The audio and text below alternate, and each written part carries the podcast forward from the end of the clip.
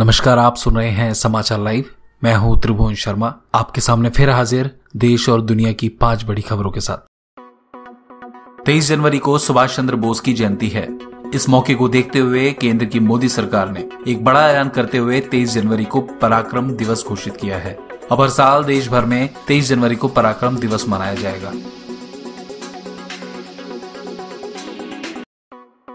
भारतीय cricket team ने Australian cricket team के गढ़ ब्रिस्बेन में नया इतिहास रच दिया है। भारतीय क्रिकेट टीम ने विराट कोहली की गैर मौजूदगी के बावजूद चौथे टेस्ट में जीत हासिल करते हुए टेस्ट सीरीज़ पर कब्जा कर लिया। अजिंक्य रहाणे की कप्तानी में इतिहास रचा गया है। आपको बता दें कि इंडिया ने 70 साल का रिकॉर्ड तोड़ा है। इससे पहले उन्नीस सौ इक्यावन में वेस्टइंडीज ने इसी मैदान में ऑस्ट्रेलिया को हराया था। Council of scientific and industrial research यानी सी एस आई आर की हाल ही में एक स्टडी आई है, जिसके अनुसार वेजिटेरियन और स्मोकिंग करने वाले लोगों को कोरोना का खतरा कम होता है। यही नहीं, जो लोग नॉन स्मोकर और नॉन वेजिटेरियन और पब्लिक ट्रांसपोर्ट का प्रयोग करते हैं, या ऐसी नौकरी करते हैं जो अलग अलग लोगों से मिलने जुलने से जुड़ी होती है, उन्हें कोरोना का खतरा ज़्यादा होता है। दस हज़ार चार सौ बीस लोगों पर की गई स्टडी में एक बात यह भी सामने आई है कि ए और ओ ब्लड ग्रुप कि लोगों को कोरोना से कम खतरा है। किसान आंदोलन का आकार कम होने की बजाय बढ़ता जा रहा है।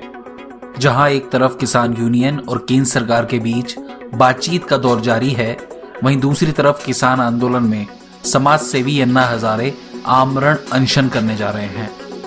रिपोर्ट्स के अनुसार 30 जनवरी से अन्ना हजारे दिल्ली में अनिश्चितकालीन भूख हड़ताल शुरू करेंगे।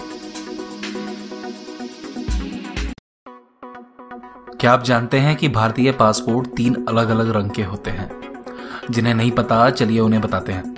नेवी ब्लू रंग का पासपोर्ट उन नागरिकों के लिए होता है, जो बाहर छुट्टियाँ बिताने और बिज़नेस करने के लिए जाते हैं। जबकि व्हाइट उनके लिए इशू किया जाता है, जो भारतीय सरकार का नेतृत्व करने बाहर जाते हैं।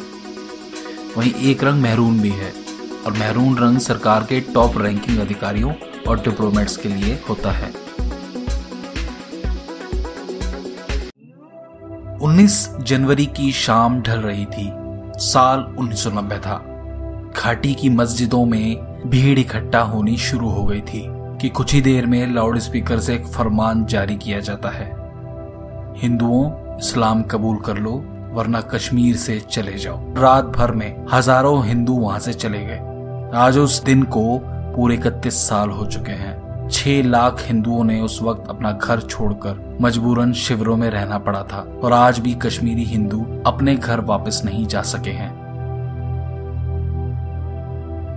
समाचार लाइव पर ये थी दिन भर की पाँच बड़ी खबरें और आज की ज्ञान से जुड़ी एक बात। समाचार लाइव पर बने रहने के लिए आपका बहुत बहुत धन्यवाद।